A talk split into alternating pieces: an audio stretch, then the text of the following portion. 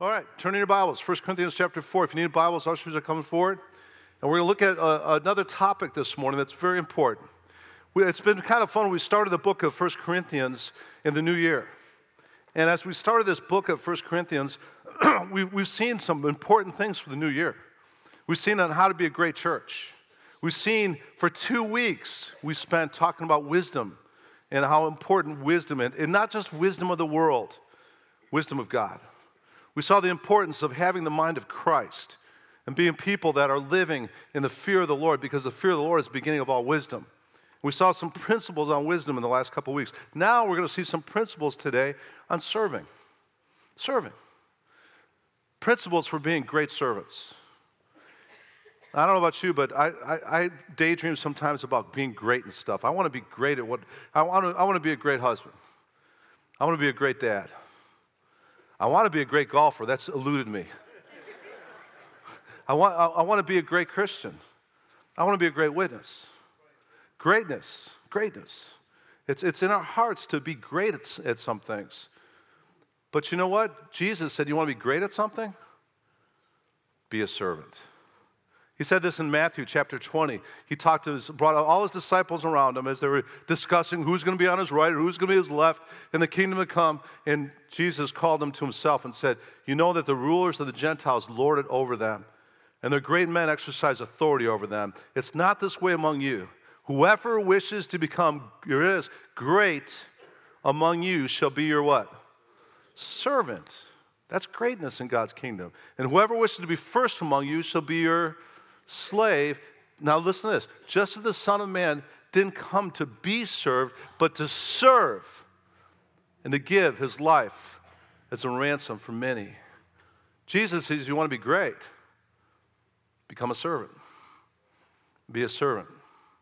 And Jesus just didn't speak those words, he lived them.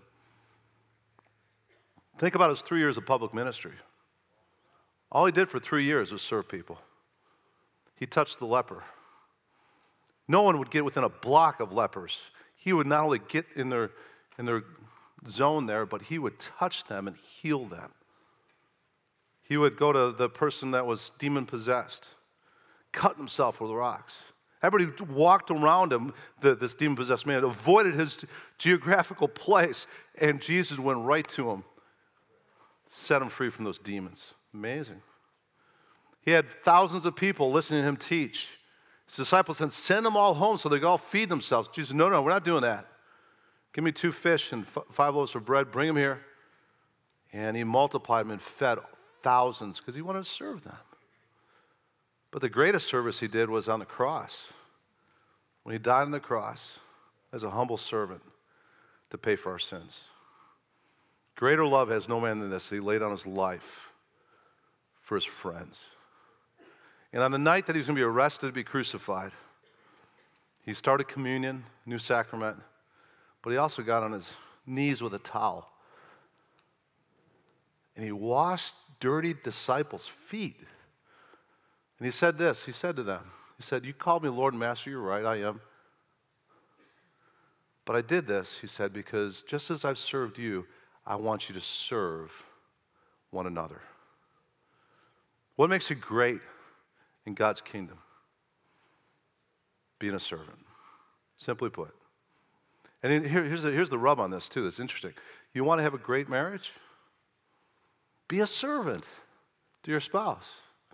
You want to be a great parent? Be a servant to those kids that you have an opportunity to serve. Serve them any way you can. Serve them. You want to be a great friend? Serve. You want to be a great person in your vocation, the place you work at? Serve. Because the rest of the world is just about self promotion and selfishness and getting, what, getting while the getting's good. But if you learn to be a servant, you'll be a great worker in that marketplace. And you'll, hey, want to be a great leader? Serve. Greatness goes along with being a servant. So, we're going to look at some principles this morning on servanthood from one of the greatest servants that ever served in the church of Jesus Christ. His name was the Apostle Paul. I think we learned some things from him. Ready to study, church? 1 Corinthians chapter 4. Let's look at it. Turn your Bibles, 1 Corinthians chapter 4. If you're there, say amen. You beat me there. All right, Apostle Paul. speaking, and from his inspired pen, it says, Let a man regard us in this manner as what? There it is servants of Christ and stewards of the mysteries of God. In this case, moreover, it's required of stewards that one be found what?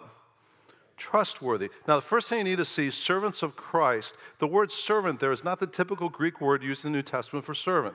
Typical Greek word used in the New Testament for a servant is doulos, bondslave. Paul often, often introduced himself, apostle of Jesus Christ, and a doulos, a servant, a bondservant of the Lord Jesus Christ. Often, oftentimes he began his letters that way. But here, the word servant, interesting word, um, it's this, hypo, hyporotese, and it literally means under rower. How many people here saw the movie Ben Hur? Uh, how many saw the new movie Ben Hur? Hey, what, it was a great movie. That new updated Ben Hur is wonderful. But do you remember the scene in Ben Hur when he's under the sh- galley of the ship and he's rowing as a slave? And what they did in that culture, the Roman Empire, the way they had ships, is they had slaves in the bottom of the ship, and they'd listen to their commander up on the top of the ship. And many of the ships actually had drums. And, and the cadence of the drum would dictate how fast they would row the oars. If it speeded up, they'd roll faster. If it slowed down, they'd roll slower. And that would help navigate the ship, especially at wartime. And then they had a different beat or rhythm for right side harder, left side harder, and that would navigate the ship. And so, what Paul's saying here is servants of the Lord Jesus Christ, if you want to serve God, you need to be an under rower. What does that mean? It means this that you have a commander who's up there. His name is Jesus Christ, King of Kings and Lord of Lords and you listen to his commands, and then you do what he says to do in your service for him. You know why that's important? Because we need to have a, a ear that hears the voice of the Spirit in Jesus Christ and then go in the direction he says to go. We need to be people that live out Proverbs 3, 5, and 6. Trust in the Lord with all your heart. Lean not on your own understanding. In all your ways, what? Acknowledge him, and then he will make your path straight. Other version says, he will direct your paths. And those that serve well and serve Jesus Christ well are people that listen. They have ears to hear what the Spirit says, and they have this apt ability to hear the commands of Jesus Christ and then go in the direction He says to go. And it's wonderful because as you hear His voice, then you're following His commands and you're doing what He says to do. Um, one of my pet peeves, I got a few of them, but one of my pet peeves is this uh, Calvary Chapel, Lexington. Oh, that, that's John Hoppy's church. No, it's not. It's Jesus' church. Because Jesus said, I will build, listen, Jesus says, I will build my church, and the gates of hell will not prevail against it. What is Jesus saying there in Matthew 16? He's saying, the church is Jesus' church. We're, I'm just an under rower. I'm just trying to listen to what he says to do and then go in the direction he says to go. And I tell you what, I've seen in the last 31 years of ministry, I'm most blessed when I'm keeping an abiding relationship with Christ. I'm staying in the Word and in prayer in my personal times. I'm hearing His voice, and then I'm doing what He says to do, and then I'm serving in the direction He wants me to serve in. And that's what under do.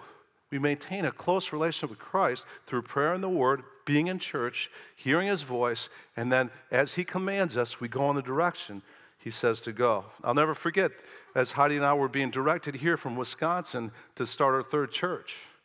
And we were trying to figure out where does the Lord want us to go to serve Him to start this new church in Columbia, South Carolina. We went to Irmo, we went to West Columbia, went downtown by the, uh, by the USC campus.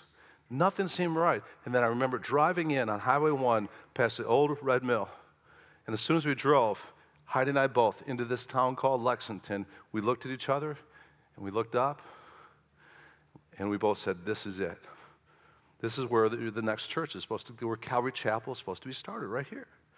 And I'm so glad I listened to him because we saw year after year, all the time, God opening doors that only him, He could supernaturally open because we were going in the direction He wanted us to go.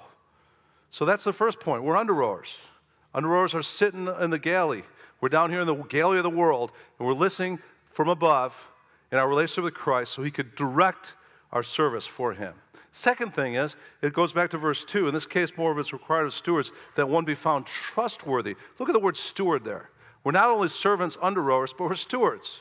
Now, when I think of stewards, I think automatically of the guy in the airplane that serves you peanuts. Steward, right? And I, I, I'd never want to be one, but that's a steward to me. That's not what steward in the New Testament. Steward in the New Testament was a manager. Literally, what they'd have is they'd have a wealthy master, and the steward was usually a slave that would take care of everything in the household for his master. Now, he, he took care of everything, but he owned nothing. He was a steward. He'd take care of the master's uh, house, crops, bills, workers, and the master would delegate everything to him. And then the master, if he went traveling or whatever else, he, could, he had a steward, took care of everything. See the analogy to us? We're here for 60, 70, maybe 80 years. We're stewards. We're just managing stuff for God. We're managing our time, our talents, our treasures, and they're only on loan from God for 60, 70, 80 years. And we're stewards. Joseph, example of that in the Old Testament. He was in Potiphar's house. He took care of everything for Potiphar. And he was the manager of that household. We're the manager of the stuff in the 60, 70, 80 years that God's given us. We're to manage it well. And notice the word there. How we to manage? We're to manage what God has given us in a trustworthy way. We're to be faithful. One of my heart's desire is to live out my life first, which is be steadfast, immovable, always abounding in the work of the Lord, knowing that your toil in the Lord is not in vain. It's my life verse, 1 Corinthians 15 58. But my desire is to live that out so that when I get to heaven and I see my God, I'll hear those words Well done, good and faithful servant. Enter now into the joy of your master. I want more than anything because Jesus has served me so well on the cross. I want to serve him and his people so that I'll hear it at the end of my life, well done. You've been faithful. You've been a knucklehead sometimes, but you were faithful. You didn't always do the right thing, John. I, haven't. But you were trustworthy. That's what service is all about, isn't it? Faithful, trustworthy. And if you're an usher, you're faithful. You show up on time, you do what you're supposed to do, and you get it done. If you do children's ministry, you're faithful, you're trustworthy, you're going to be there for those kids, and you're going to serve them, you're serving them well, because ultimately in serving those kids, you're serving Jesus Christ. If you're a small group host, you're faithful. You're a good host, you're hospitable. Uh, your witness, you're faithful. What does that mean? It means you're living what you're speaking to people, and they're seeing your faithfulness to your God, and you're faithful in your witness. We're faithful. We're to be trustworthy. We're stewards. We're managers of our time, our talents, our treasures for the Lord Jesus Christ. We're faithful. Uh, one of my favorite uh, Calvary Chapel pastors is Greg Laurie. Greg Laurie pastors this huge Calvary Chapel, probably one of the largest Calvary Chapels in the world right now in Riverside, California. And Greg came out, I just read his book and saw the little documentary video he had on him too, uh, called Lost Boy. And it was amazing because Greg came out of a home where there was seven stepdads. His mom was an alcoholic, and he had the epitome of dysfunctional home just a mess. And when he was 17 years old, a guy was witnessing to him and invited him uh, a- after the witness to a place called Calvary Chapel, Costa Mesa. And Greg just got on fire for the Lord. He was faithfully attending Calvary Chapel for a couple years. He'd go to every Bible study he could, every church service he could. He was there just faithfully trying to study God's Word and learn it. And then Pastor Chuck invited him in to be a part of the office, even though he was only 18 years old. And Pastor Chuck said, Hey, we need someone just to serve around the office. And Greg became the gopher. You know what a gopher is?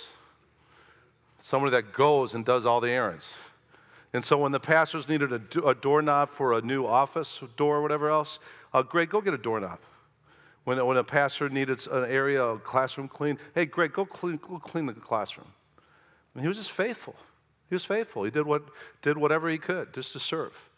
And then there was a Bible study that got started in Riverside, California by Chuck Smith Jr., actually. And the Bible, Bible study was out in the smoggy Riverside area, and nobody wanted to go there. And Chuck Smith Jr. Uh, came back and did another Bible study by the church. And so there was a Bible study with a bunch of people in the Bible study that needed uh, someone to lead the Bible study. And so Pastor Chuck said, Greg, could, could you go lead that Bible study? He was 19 years old. And he started leading this Bible study after just two years after becoming a Christian. And the Bible study within two years grew to 2,000 people as he just faithfully served the Lord. And now he speaks in stadiums and amphitheaters at Harvest Crusades. And talk about faithful. Look at these ushers. Man, they're being faithful. They're cleaning up a coffee mess. Let's give them a hand this morning. Just thank you, thank you, thank you, thank you. Hey, Larry, we'll take care of the rest of that. We're good. We'll, we'll, get, we'll get the rest of that. We're good. Thank you, thank you. Well done, good and faithful ushers. See, that's, a, that's an object lesson right there. That's a living illustration. Praise the Lord. Way to go, guys. Way to go, guys. Um, so, faithfulness. Stewards, servants listen and they follow the commands of their master. Servants are trustworthy and they're what? Faithful. Faithful, faithful, faithful. So let's go on now. Let's go on. Verse 3. But to me, it's a very small thing that it may be examined by you or by any human court. In fact, I do not even examine myself. Now, you understand what's going on here. Remember, some people were aligning themselves with Apollo, some people with Peter, some people with Paul, and there was a party spirit. And what they were saying is, I don't want to listen to Paul. I want to listen to Apollos. He's more educated, he's more mighty in the scriptures. And so there was this contention going on within the church. Some people would, were just siding with one person and not another person, and it was causing division in the church. And so Paul says to them in the midst of this, hey, it's no big deal, you guys examining me. But verse 4, he says, For I'm conscious of nothing against myself, yet I'm not by this acquitted, but the one who examines me is who? The Lord. Therefore, do not go on passing judgment before the time, but wait until the Lord comes, who will bring both to light and things hidden in the darkness and disclose the motives of men's hearts. And then each man's praise will come to him from God. Here's the next point Paul's making He's saying, You guys are examining me, you're judging me, you're saying that I'm not worthy to teach you because Apollos was such a better teacher, or Peter was an apostle with Jesus the whole time. And Paul says, Hey, I'm not going to listen to this judgment because man isn't supposed to judge me, God's supposed to judge me. And I don't even judge, listen to what he says, I don't even judge myself. You know what Paul's saying there? I, Paul's saying, I know I'm a chief of sinners. I know I persecuted Christians. I killed Christians. I was a part of that. So I can't even judge myself. Otherwise, I'd be under condemnation. But God, who knows the heart, who examines the heart, only God knows the motives of men's heart. And by the way, that's why Jesus says, Judge not, lest you be judged. And Jesus said, when we're judging people, it's like we're trying to take a speck of sawdust out of their eye when we have a rafter in our own eyes. And that's why Jesus said, we're not to be judging people, we're to be loving people. But it's interesting, he's saying here, ultimately, the one who will judge me is Jesus Christ. And so, a servant of the Lord Jesus Christ, here's the next point a servant of the Lord Jesus Christ is not going to be a man pleaser, but a God pleaser. Do you see that? You know why that's important in our service? Because if we're always trying to please men, we're going to be pulled in a million different directions rather than listening as an underrower to what God's leading us to do. And we're not going to press on to the upward call of God that God has for our lives if we're always trying to please men. Well, it's not about pleasing men, it's about pleasing God. Paul said in 2 Corinthians 5 9, he said this I make it my ambition, whether at, at home or absent, to be pleasing to Him. That's my ambition. Not to please men, but to please God. Paul put it this way in 1 Thessalonians. He, he went on to say something similar. He said, 1 Thessalonians 2 4, but just as we have been approved by God to be entrusted with the gospel, so we speak not as pleasing men, but God who examines our hearts. Remember, as a 24 year old pastor starting our first church, I was trying to please everybody. And about a year into planting that church, I realized I can't do this. If I'm pleasing everybody, this person wants me to go this direction, this person wants me to go this direction, and I'm going, oh, like this. And then finally, the Lord laid in my heart, try, quit trying to please everybody and just listen to me and please me. And you know what? The older I get, the more I'm realizing I could care less what people want for me. I want what God wants for me. The older I get, the less I'm about pleasing people, and the more I'm about as I'm getting closer and closer to seeing Him, the more I'm about see, uh, pleasing Him. And that's, and that's helping my, me in my service of the Lord because I'm ultimately trying to not please men. I'm trying to listen to my commander in chief and just go the direction he calls me to go. My pastor of the church I went to when I was in college had a dad that was a rich, wealthy businessman in Kalamazoo, Michigan, but he was also a, a strong Christian. His dad was.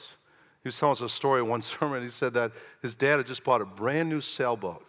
and had it docked in Kalamazoo, Michigan area on the shores of Lake Michigan. And his dad was bringing uh, a business associate with him to see this brand new sailboat. And uh, uh, this dad was a little eccentric, so he painted this brand new sailboat purple. And as he brought this business associate to see this brand new sailboat that was just pristine condition, but it was purple. And the new business associate or new, the, the person who's seen this new sailboat saw as it came up to the slip and said, Why'd you paint your sailboat purple? That's the ugliest thing I've ever seen. I mean, you ruined the sailboat by, by, by painting it purple. And my pastor's dad said, You really think so? And he goes, Yeah, this is, oh, it's just ugly. It's so, I mean, you painted it purple. Why'd you do that? You ruined the sailboat. And the, my pastor's dad said, You really think so? He goes, Yeah, it's just so bad what you did to the sailboat. And finally he said, Do you really think so? He goes, Yeah. And he goes, And do you really think I care what you think? the older I get, the more I'm like that too. I don't care what you say. I don't care if you're examining me. I don't care if you're judging me. I don't care if you're criticizing me. I care about pleasing God. And that needs to be our hearts, along with the Apostle Paul, if we're going to serve God, because men will stretch you and pull you in all different directions and get you even to back down on what you believe if you're trying to please men. We're, to, we're not about pleasing men, we're about pleasing God. Amen? And that's what we need to be about. Is Paul, that's Paul's heart right there. Now going on, he's going to use some divine circum, uh, sarcasm in verse 8. Look what he says. You, you, Corinthians, you're already filled. Actually, back it up. Go back to Go back to verse 6. Now, these things, brethren, I have figuratively applied to myself and Apollos for your sakes, so that in us you may learn not to exceed what is written, so that no one of you will become arrogant in behalf of one against another. For who regards you as superior? What do you have that you did not receive? And if you did receive it, why do you boast as if you had not received it? Now, you need to understand the context here. Um, there was all kinds of issues going on within the Corinthian church about spiritual gifts. We're going to see in cha- uh, chapter 12 and 14 the misuse of spiritual gifts that was going on within the church. There was people all over the services speaking in tongues to the point there was confusion in the services. And so, what Paul's addressing here in that first verse of verse 6, he's saying, you, Corinthians, you, learn, you need to learn to not exceed what is written. In other words, you need to keep within the biblical parameters for worship. That's a word for the church today. Because oftentimes people are stretching, exceeding what is written in the Word of God, practicing things experientially within worship services that just aren't in the Scriptures people doing cartwheels down the middle aisle of the church, or people running laps around the sanctuary, or people barking like dogs or laughing, you know, holy laughter. There's all kinds of winds of things that have blown through the church that have exceeded what is written. And I don't know about you, but I don't want anything happening here at Calvary Chapel, especially during the worship services, that isn't, doesn't have biblical precedence and exceeds what is written within the Word of God. I want to stick with the word because there's enough stuff in here to keep us busy and active in practicing gifts that we're supposed to be practicing, not to exceed what is written. Amen? And we'll deal with that. We believe all things should be done. We believe in all the spiritual gifts, but they should be done decently and in order. And that's why I love Calvary Chapel, because Calvary Chapel believes in the gifts, but we practice them in such a way that we're not exceeding what is written in the Word of God. We practice them, yes, but we're going to practice them pastored in such a way they're done decently and in order. But also, Paul's saying, you guys, with your gifts, you're not only exceeding what is written, but also you're taking credit for what God's gifted you with. Go back to verse 7. For who regards you as superior? What do you have that you did not receive? And if you did receive it, why do you boast as if you had not received? Do you see what Paul's saying there? He's saying that you guys have these gifts, and there's a lot of gifts flowing at Corinth that were good. There's gifts of words of wisdom, prophecy. There was all kinds of gifts that were wonderfully being used within the church, but some of the believers there were taking credit and saying, I'm all that because I got these gifts. And the book of James tells us very clearly James 1:17 Every good thing given every perfect gift is from above coming down from the father of lights with whom there's no variation or shifting shadow, who should get the credit for anything we do in our service with our gifts? It's God. Don't ever, don't ever grab the glory from God. Because the next point of being a servant is this you need to maintain a humble spirit. Because if you don't stay humble in the gifts God's given you, He will humble you. I've learned that. If I start getting prideful in any gifts God's given me, God has a very good way of humbling me because God is opposed to the proud, but He gives grace to the humble. Amen? Humble yourselves in the presence of the Lord, and He will exalt you. Before honor comes humility. And that's the kind of servants we're supposed to be. I love Micah 6 8. He has shown the old man, He has told you, old man, what is good and what the Lord requires of thee, but to do justice and to love kindness and to what? Walk humbly with your God. That's one of my favorite verses in the Old Testament because it wraps it up. We're supposed to be kind, we're supposed to be just, and we're supposed to be humble. And one of the amazing things about the Lord Jesus Christ is he was Lord of the universe, he was King of kings and Lord of lords, but it also says he was gentle and humble in heart. Humble. Kings of kings, Lord of lords. And he's humble. And we're supposed to be humble too, because that's who we follow.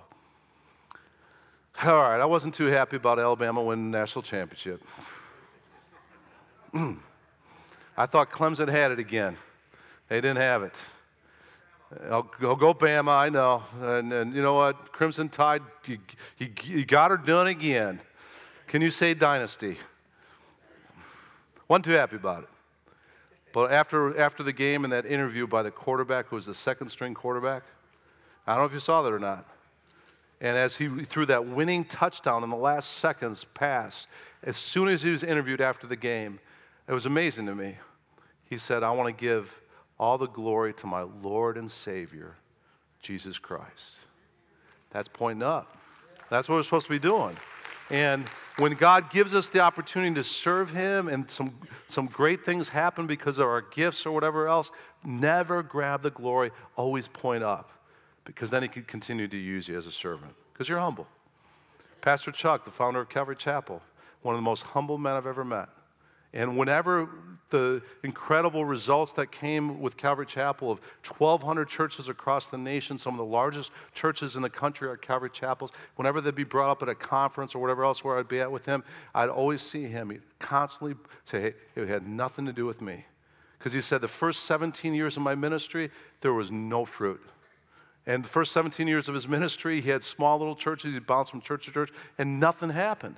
And the Lord probably did that with Pastor Chuck just so that when revival hit, he'd remember those first 17 years and he would stay humble because he stayed humble. He always pointed up and said, This movement of Calvary Chapel, it's not by my might nor by my power, it's only because of what God has done by his Spirit. And we've had the privilege of sitting and watching the greatness of what God has done here. That's humble. One of my other heroes, besides Pastor Chuck, is Billy Graham. And I love Billy Graham because God's used him to lead millions to Christ. Great servant of the Lord, but he's also humble. Asked by Larry King, What's your first question when you get to heaven? What are you going to ask God? First question you're going to ask God when you get to heaven. He responded, Why me?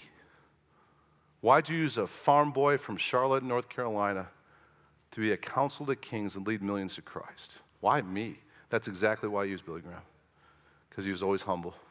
He was always pointing up, never grabbing the glory, always saying that anything happens because of God and not me. Amen? So, another principle for serving is just stay humble. Let's go on now. Now we'll get to the, to the divine sarcasm. Verse 8. You, Corinthians, you're already filled. You've already become rich. You become kings with us. Now that's divine sarcasm because there was wealthy, prideful Corinthians that need to be humbled here. And so he's doing some contrast here with the apostles. And he says, And indeed, I wish that you had become kings so that we might reign with you. For I think God has exhibited us apostles last of all as men condemned to death because we become a spectacle to the world, both to angels, to men. Now look what Paul says about the apostles. He's putting himself along with the apostles. We are fools for Christ's sake but you're prudent in Christ. We are weak, but you're strong. You are distinguished, but we're without honor. To this present hour, we're both hungry and thirsty. We're poorly clothed, roughly treated. Listen, he's saying that as apostles, we're even at times homeless. We toil, working with our own hands. When we're reviled, we bless. When we're persecuted, we endure. When we are slandered, we try to conciliate. We have become as the scum of the world, the dregs of all things, even until now. What's Paul's point here? First of all, he's trying to humble these prideful Corinthians, say, You guys think you're all that. Where we as apostles, we have been, been through everything. We've been through people looking at us as fools. We've been homeless. We've been regarded as even the scum of the earth. And here's the next point in being a servant. If you're going to be a servant of the Lord Jesus Christ, you not only have to be humble, you got to realize there's times in serving the Lord Jesus Christ, there's going to be some sacrifice required. Because Jesus said, Take up your cross daily and deny yourself and follow me. And a part of living for Christ is sometimes we're going to have to sacrifice for that cause of Christ. One of the problems we have as American Christians, it's way too easy to be a Christian here. We got Christian bookstores, we got Christian radio stations, we got Christian TV, we got Bibles in every house. We even live in a place called the Bible Belt. It's way too easy to be a Christian here, but you go to other countries, like we're praying for Afghanistan and North Korea, it ain't easy to be a Christian there. But what we see in those, those areas where it's tough to be a Christian and there's persecution, there's people just, just going to prison or dying for the cause of Christ, there's a pure Christianity. There's more of an on fire Christianity because of the sacrifices that are involved there. I'll never forget Gospel for Asian missionary being in our old sanctuary, sharing with us uh, that's the KP Yohannan uh, Gospel for Asia that has missionaries all through India. And this missionary that came was, uh, had been in North India. And he said that the pastors in North India are given a shovel before they go into their cities to plant their churches. And I said, why do they get a shovel? And he explained, he said that they dig their own grave outside the city uh, area, and that's going to be their grave because most of them know in starting a church in northern India in those cities, they're going to be martyred for the cause of Christ. But they still go into the cities. That's sacrifice. We have a wimpy Christianity here in America compared to that, don't we? But we need to be people that realize that if we're serving Jesus, sometimes our commands from up above are going to cause us to be sacrificial. What do I mean? It might, we might have to make a sacrifice at work where because we're being witnesses for the Lord Jesus Christ, there's going to be some insulting, some criticism, some judgment, some alienation. Hey, so be it, right? Let your light shine before men in such a way they may see your good works and they too may glorify your Father in heaven. Jesus said, Follow me, and I will make you fishers of men. But you shall receive power when the Holy Spirit comes upon you, and you shall be my witnesses. I don't care. Hey, people are dying in northern India starting churches. How can we be like this because of some alienation. Why would we not be a witness in our workplaces for the cause of Jesus Christ? Sacrifice, right? If we're serving the Lord Jesus Christ, let's not be afraid of making some sacrifices for Him.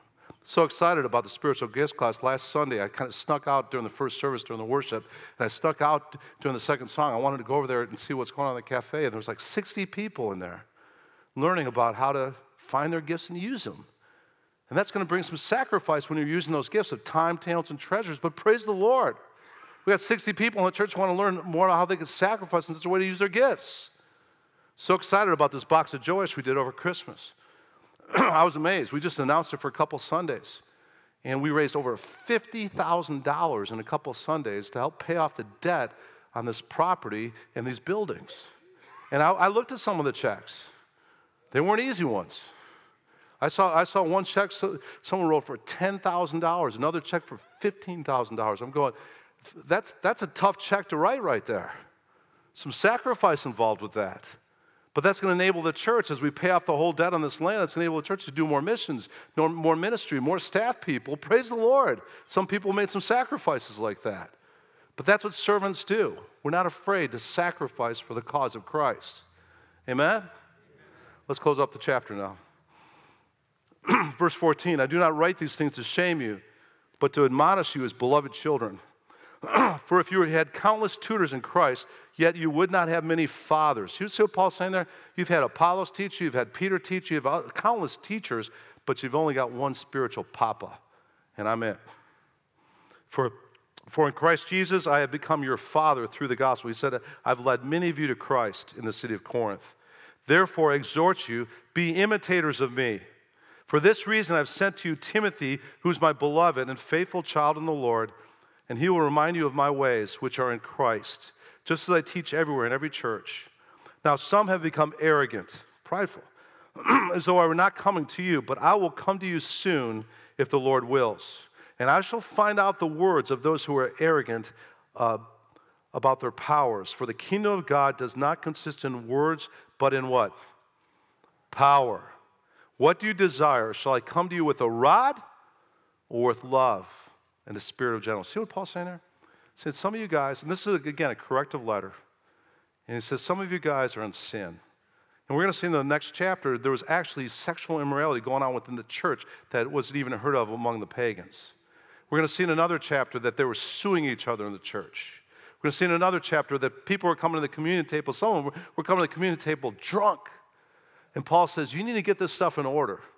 And you need to repent of these things because when I come to you, if you don't repent of these things, when I come to you, I'm coming in power.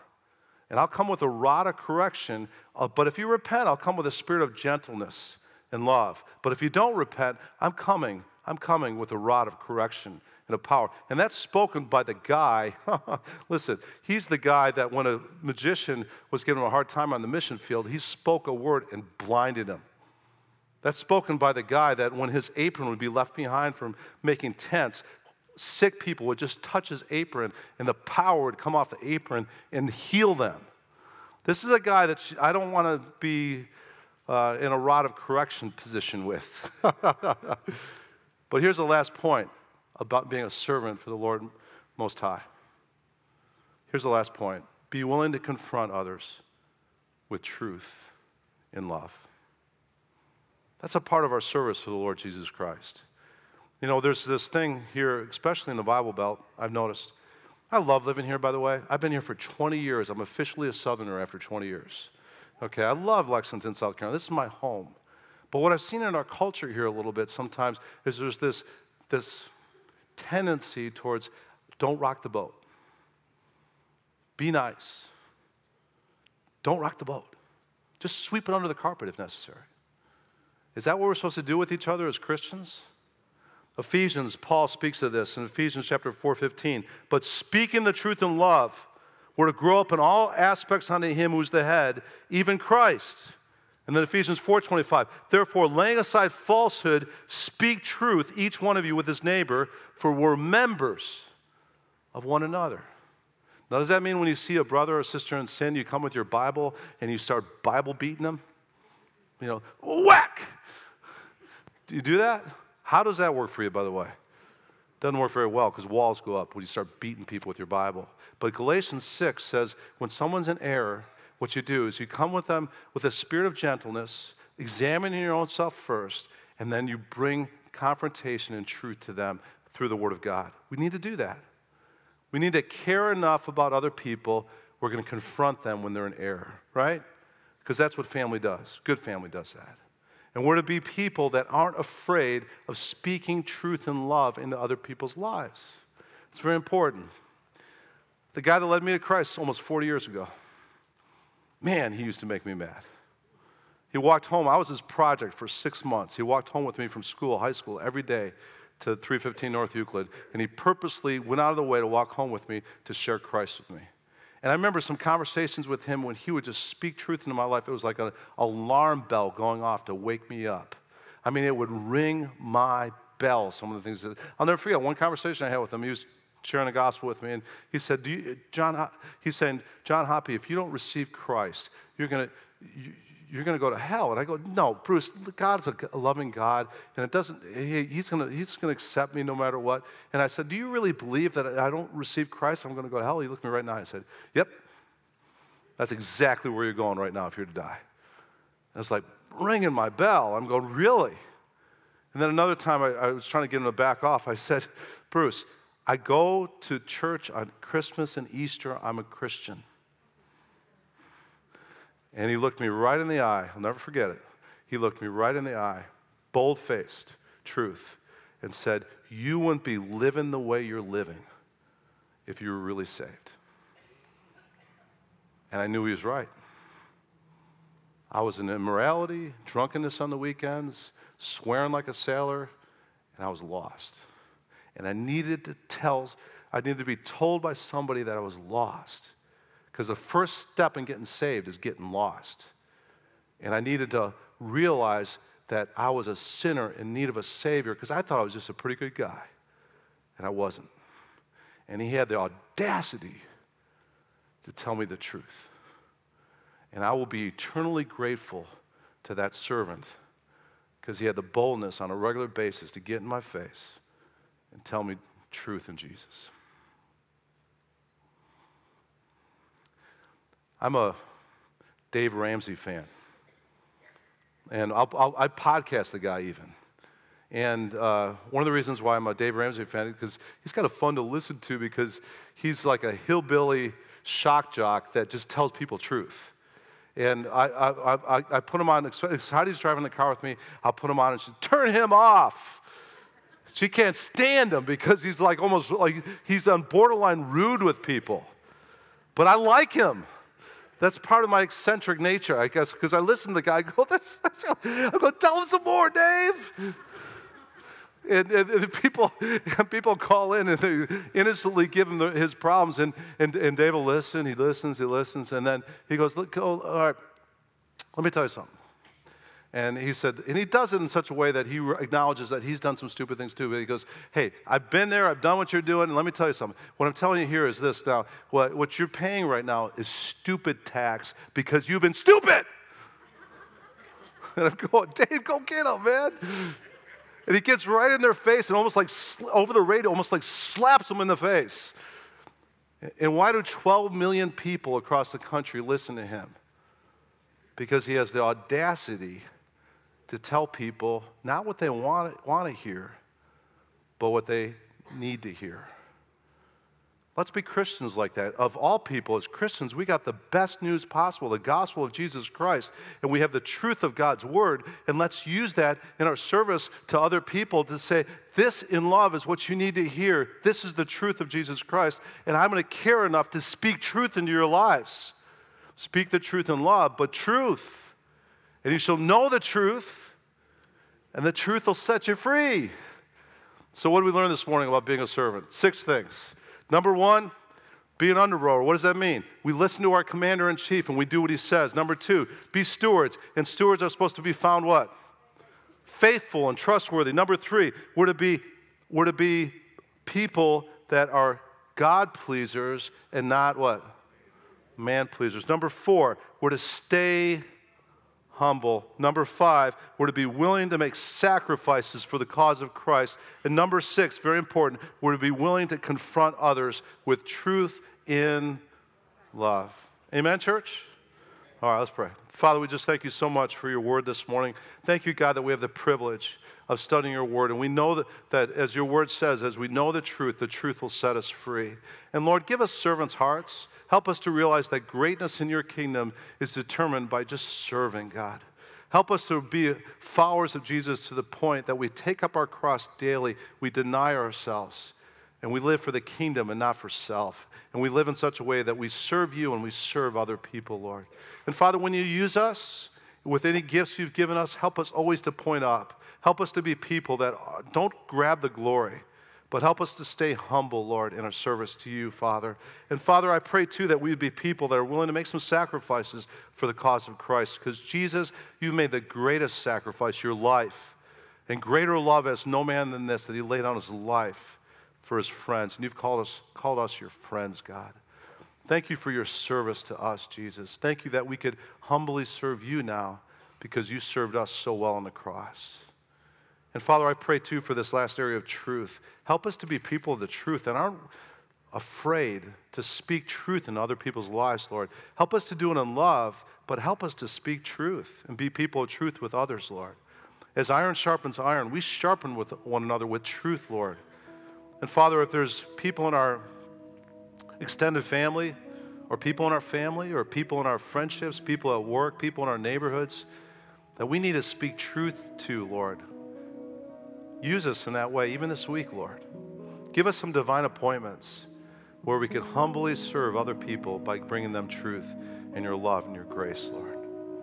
Thank you for the privilege, Lord, of being servants of Jesus. Thank you for the privilege of being stewards, managers of our time, our talents, and our treasures for the kingdom of God.